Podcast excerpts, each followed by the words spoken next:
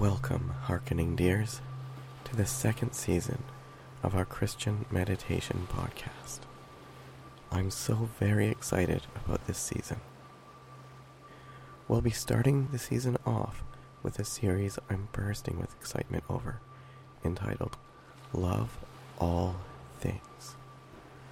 I've also finally added some rewards for our Patreon supporters.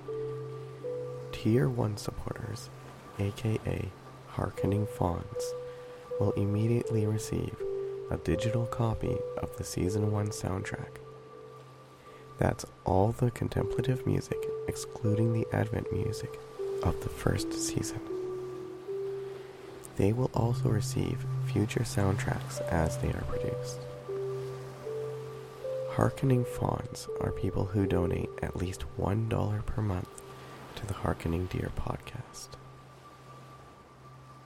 Tier two supporters, or Hearkening Hearts, will also receive series compilation meditations as they come out. As an example, I have compiled the meditations of the entire first season, excluding the Advent series, into one forty-eight minute meditation, with one introduction and recitation of farms at the very beginning. This tier is available to anyone who donates two dollars or more on Patreon. To become a Patreon supporter or to find out more information, go to patreon.com slash hearkeningdeer. The link is also in the show notes of each episode. If you haven't already, don't forget to hit the subscribe button, give a five star rating, and if you're feeling extra friendly, write a review on whatever platform you are listening to this podcast. Let's begin with our facilitations of accommodating recommendations for meditation. Farm number one. No judgment. There is no such thing as a failed meditation session, as meditation in and of itself is not about productivity. So no judgment. Farm number two, be still.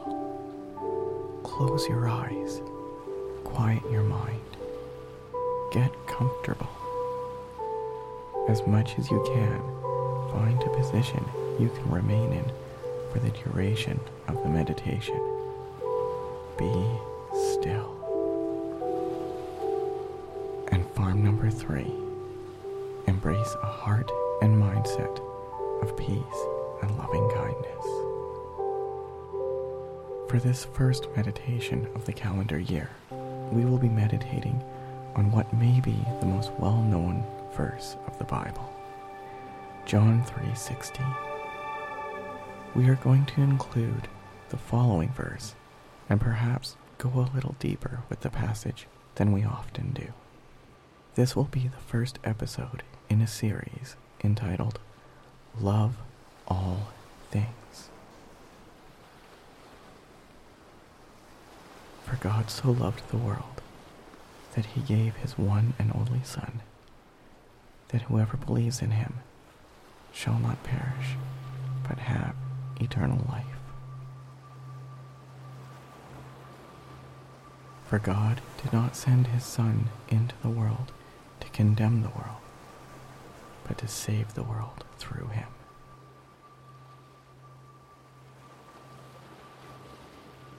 For God so loved the world that he gave his one and only Son, that whoever believes in him shall not perish, but have eternal life.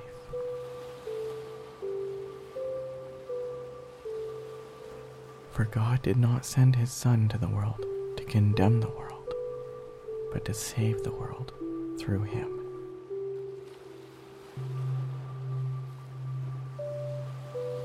But to save the world through him.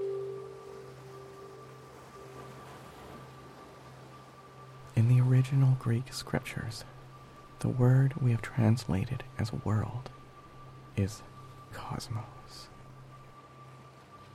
Let's meditate on the passage with that one word in the original Greek.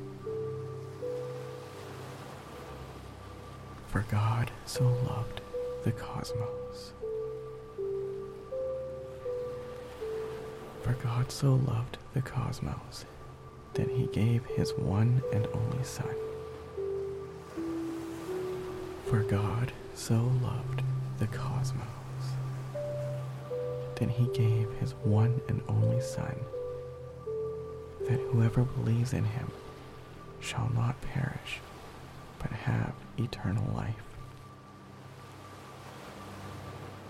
For God did not send his Son into the cosmos to condemn the cosmos, but to save the cosmos through him. This is how the Good News Translation puts it. For God loves the cosmos so much that he gave his only Son, so that everyone who believes in him may not die, but have eternal life. For God did not send his Son into the cosmos to be its judge, but to be its Savior.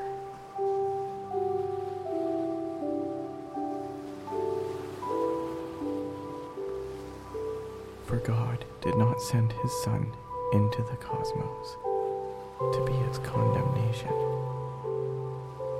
but to be its Savior.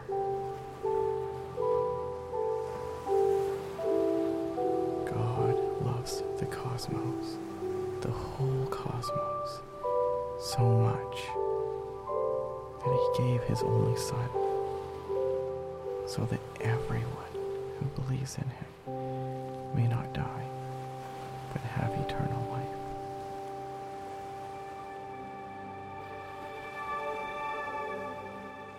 For God did not send his Son into the cosmos to be its condemnation, but to be its Savior.